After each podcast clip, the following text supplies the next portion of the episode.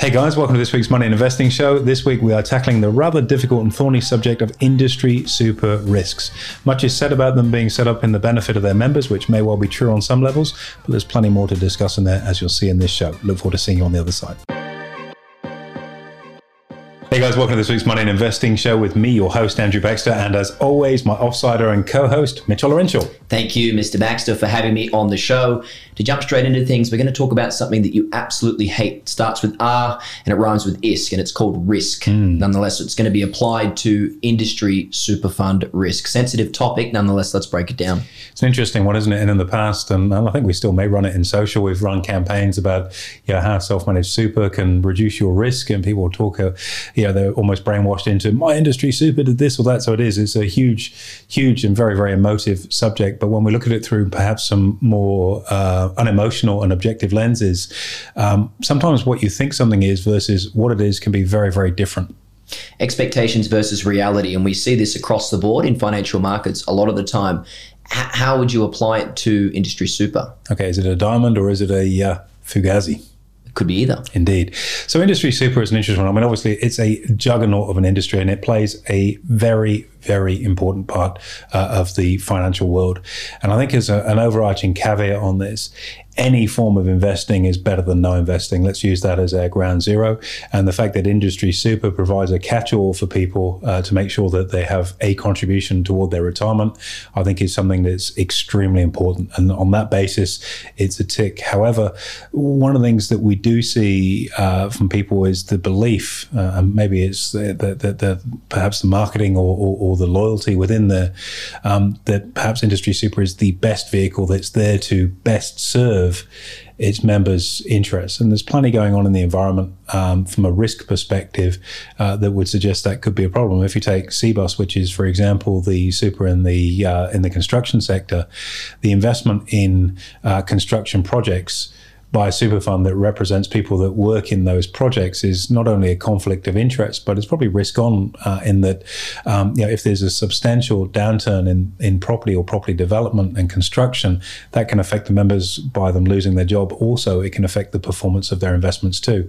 And we've seen a couple of fairly large uh, large scale uh, construction companies go under over recent months, uh, and they have had investment from CBUS, for example, as, as, as part of their asset base. It's a good example to kick us off. And if we split up risks with industry super funds into two categories, A, B, let's say regulatory mm. and performance risk. Mm. Let's break down each of those. And if we start with regulatory risks, what would the first thing to come to your mind be? Probably the most recent one. Um, and again, I go back to this notion that industry super is all about serving its members' best interest, and it's the overarching um, rule, I suppose, uh, within finance is always look after your client's best interest. If we take, say, Hostplus, for example, where they've just introduced a new fee levy for their members, and the purpose for this fee levy, and this, this beggars belief, uh, is to raise $54 million to be set aside in anticipation of any future fines against the super provider and its director for any misconduct uh, within the market or, really? or, regulatory issue. Yeah. That's crazy. So they're taxing so, their clients to mm-hmm. save up money in case they do the wrong thing. Pretty much, if you want to put it in those terms, yes. Uh, and, and, the reason this has come about, there's been you know, various changes in the SIS Act and different uh, uh, legal areas, but one of them is called Section fi- Section 56 Amendment, and a super fund can't use member money, as in the investment funds, to pay fines. And what that then means is, if the if the super provider doesn't have sufficient capital reserves, it runs the risk, of course, of being insolvent, which you know, from a financial markets or financial services perspective, is the most heinous crime. You know, trading whilst insolvent. So instead, yeah, they're going to their members and they're going to raise a levy of uh, 54 million dollars from their members members in case they break the rules as the manager of that money. It's just extraordinary. And once that capital is raised, that that fee then stops. Is that correct? At this point in time, yeah, I'm sure they'll go back and top that up over time as perhaps fines may increase or to keep it in line with inflation, which is running pretty hard. But yeah, nonetheless, yeah, let's let's just basically add in a new fee, tax our members because we act in our members' best interest, just in case we get fined for doing something wrong down the line. Sort of a capital raising exercise, but probably not the greatest in terms of super mm. fund. Yeah, um, you look at the compliance risk on that, and maybe as a director of it, your obligation is to make sure you don't transgress the the rules uh, of financial markets and thereby not get fined. Totally. Any other regulatory risks you see with industry super funds at the moment? The, the, issue of having to go back to clients and demonstrate performance and underperformance, I think, is a massive breakthrough. And obviously, the government have legislated for that. Where if you're a superannuation fund you ha- and you've underperformed your benchmark, um, then you do have to go to your investors and say, "Look, we suck at what we do. We've had a pretty bad year, uh, or maybe it might be sustained over several years. So if you wanted to leave us, we'd totally understand." That I think is a huge breakthrough because, again, with those default industry supers, and I started the broadcast by saying they play a very, very important important role in, in, in financial markets and people's well-being. But it can also be like a lazy asset allocation decision. We go, oh, I can't be bothered to go through all of the paperwork and everything that may be involved to change my super provider, so I'll just leave it there. When you get that letter and it says, look, we're, we're actually doing a really poor job of managing your money for your retirement, given the fees that we've charged you, if you want to move somewhere else, you can. Um, yeah, that that that in itself, I think, is a huge breakthrough. And in fact, when that first research report came out, I think it was something like it's either nine or eleven super funds. We did a podcast under, on yeah, it. underperformed their benchmark, and the benchmark wasn't the market They're because easy, their yeah. performance targets were actually below market performance anyway. So really quite staggering. But you know, let's not beat them up. There is a role that they play, but that notion of charging. Um, your members, in case your directors and the people operating the fund transgress and break the rules and incur a regulatory fine, you can then use that money to pay for it is just incredible. Crazy. So to, to dive a little bit more into performance, mm. in particular, AB, talk about some uh, funds underperforming the benchmark. I guess what you're doing is when you allocate money to your super, uh, is that someone else has control over your financial well-being when it gets to retirement. Mm. What kind of performance would you expect, and what results are we getting across the board? Broad strokes here. Look, we're in a trickier market than we have been for a few years. And and, and again, you know, we see a lot of posts uh, on our social. You know, my super's done really well over the last couple of years. Well, it should have. The market's been bottom left to top right chart. That's the time that is relatively easy to make money, and so your super fund should have done very, very well through that time frame. And we alluded to this at the start of the year with our outlook for 2022 that we expected 2022 to be a significantly more volatile year. It's not going to be a trending market. It's going to be a very choppy market. Uh, and as such, I'd suspect that a lot of those people that last year were pleased with the performance of their super, if they've looked, say, over the last quarter as an example, will be fairly disappointed to see the money that's been given back. And look, superannuation is a long term game. You don't look at day by day trading performance uh, on something that perhaps is a retirement horizon of 30 or 40 years' time for a lot of people. So it's easy to sort of not get caught up in the day to day or fairly short term price moves or, or, performance moves on your fund. However, it is something that you really should be looking at. And one of the things that we encourage all of our clients to do is that money date each month where you evaluate the performance of how your money is working for you. You know, whether you've got your mortgage chipped down, whether if you've bought shares, they've gone up, uh, how your investments have performed, your super managed fund. Have a look at that constant review and compare to what you would expect. And there's nothing wrong with having a bad few months or even a bad quarter or even a bad six months from time to time. But when it becomes sustained and it's continually underperforming, and I think it was it was at the Siemens or Maritime was one of the pension funds that have did it, you know fairly significantly underperform the benchmark. You know, you got to say, well, how long before you cut it and put your money somewhere else? Uh, and you know, this quarter has certainly been a challenging one, I would think, for for a lot of the big guys. Um, and and and and the interesting thing, because of the mandate for superannuation money, and I know there's some, you know, my time in in the UK tends to be very slow moving, buy and hold core assets without that much activity uh, within the fund. Um, and, and, that's very much the premise because the time horizons are 10, 20, 30, 40 year time horizon that you're working to that can be very, very expensive in, in, in, the current market conditions. And if we take, for example, the, um, the, the volatility that we're seeing in markets as a consequence of Russia's invasion of Ukraine, you know, our government has come out and said, like, if you're a funds manager, you have no business in holding assets in Russia. You know, there's sanctions. It's time to liquidate, reduce those positions. And there have been companies like Aware Super, um, Rest, Cbus have all liquidated their, um, you know, Russian exposure, and rightly so. One of the laggards in there that have yet to move as we're recording this, and that may change over the next few days, maybe it won't, um, is, is, is say um, Australian Super. Uh, and Australian Super, look, it's huge. It's the biggest super fund in Australia, $245 billion. And they had about $300 million or so of exposure to Russia. And that portfolio would be worth a lot less now. I think you know one of their holdings is down 137 million.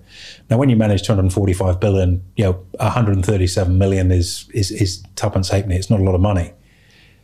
But if you're salary sacrificing or contributing 10% of your income to your super each and every year, 137 million is a lot of money because it's your money that you've worked hard for and needs to be put to work. And, and so they've got a holding in uh, Sberbank, which is the largest bank in Russia, uh, and, and, effectively it's it's worth a penny. It, it's down 95% or so now. Uh, and the, the, the question for Australian Super is look, our mandate has to be to operate in our members' best interest. So forcing us to sell something that's now worthless is going to crystallize this you know, two, three hundred million dollar loss on our book, which will affect the performance of people's super. Now, on the moral side, you shouldn't be in Russia, but on the commercial side, you're kind of having to get out after the horse is bolted, which then, of course, bodes the question. That share price didn't drop in one day. It's actually been drifting down. It's down 90 odd percent since the start of the year. It actually dropped 75% on Wednesday last week. So there was plenty of time to close that position, but there's no reason to because from a from a sector perspective, industry is more money coming in. It's a 40 year mandate. Doesn't really matter too much, and that's not to say the investment managers don't take a fiduciary duty and uh, and an active pride in what they're doing, but it's very very slow moving, and you've got to ask yourself, well, how are you still holding what was 137 million dollars worth of shares in a company that's about to implode? Regulatory risk, performance risk being two huge ones there, mm. AB. Couldn't agree more. Yeah. Um, you know, for, for, for your average person, where do you then go? Self managed super being another option or retail super fund. So, out of those two, which do you prefer and what are the pros and cons? Yeah, that's a, that's a, that's a, a, a big and very, very broad question. And I do think when you hear these sorts of things, and you know, there'll be people listening to this go, "Oh, my super's gone all right." Go, go and actually have a look and see what it actually has done, and, and some of them have done very well. Don't get me wrong. Um, who the primary question you got to ask yourself who's got the most vested interest in your financial future? And it has to be you. You're the person that's working it's your money it's your retirement your savings going into it your employer's contribution going into it. So you've got a genuine robust vested interest in making sure you get the very best of that. And the trade-off is okay that's easy to leave it in a default industry super I could do a little bit of paperwork and, and, and maybe be a bit more active in what I do and, and get involved with the management of it. And then you come down to those two areas. Is it self managed super or do you go into a retail super? Retail super, I think, typically um, is probably a little bit more keenly managed um, in terms of it's more of a competitive market space as opposed to being a default. It's somewhere that people choose to go as opposed to it's your default to go. So by its very nature, um, you know, it's more Darwinian. So you know, you've got uh, more aggression in terms of performance and and a requirement to to perform. Secondly, it's not that complex. You know, talk to your financial planner. We can certainly assist with that. Work out what your risk profile is. You know, and these things all sound like big jobs, and they're actually very, very straightforward. It's a simple questionnaire. It'll assess your level of risk, and then you can pick a, a retail fund to divert your money into. You can roll your position out from your, your industry super and put it into something that maybe might perform a little bit better for you. More importantly, though, you've got more control over it because you can switch between retail funds, and depending on the financial advisor or platform you're using, you don't have to pay switching fees, all that sort of stuff. So it doesn't have to be an expensive exercise. That's something that's probably suitable for people that have got smaller balances. And by smaller balances, you know, it's always very hard when people will say, How much money do you need for a self managed super? No one will come out and say, This is the number. Do you know something? I'll do that for you right now. If you've got less than $250,000, self managed super probably is not the place for you when you look at the costs of running it versus um, what you're getting for your money. If you've got more than 250000 you probably should be considering self managed super on the basis if you're interested in learning more about managing it and you want the responsibility that goes with that. So there's a number, 250 grand. You can search high and low on the internet. No one's going to do it. We play a very straight bet here. Uh, there's no behind the curtain. That's what the sort of default amount probably sits at. A little bit more, the better, but 250 is probably the minimum for it. Okay, so talking specifically to those people in that camp, AB, who have a decent super balance and maybe are considering self managed mm. super, where do you go to get such advice in order to do that, and what are you actually doing? Look, I mean, the online facilities for setting up now, they're making decisions to save money is not a good idea. It's always good to save your costs where you can, but sometimes you get what you pay for. Uh, and I've seen a lot of problems where people have gone down the online pathway. And don't get me wrong, there are some very good providers in the online space um, where they go, oh, it's only cost me this to set up. It's, it's going to cost me double that, for example, if I, if I go through uh, a financial advisor but then they found that they don't have any insurance in play, for example, or, or, or, there's a significant deficiency in, in what they're doing. It's not what they thought they would. So pay the money, get the advice. Remember, we're talking about a long term time horizon here. You're going to retire in 20, 30, 40 years' time. So whether you pay you know, 1500 bucks or five grand to get your super set up, get it set up properly because if you amortize that five grand, let's say that's what it cost you, over the next 40 years, it's an inconsequential decision to have it set up in the right way. So I'd probably suggest full service for most people. You know, if you're more sophisticated, and you think I can do this myself, if you're more sophisticated, that's all the more reason to lean on professional advice, particularly if you've got a decent balance in your super. As I say, the biggest deficiency I see when people try and do it on the cheap is they run into massive problems with their insurance massive.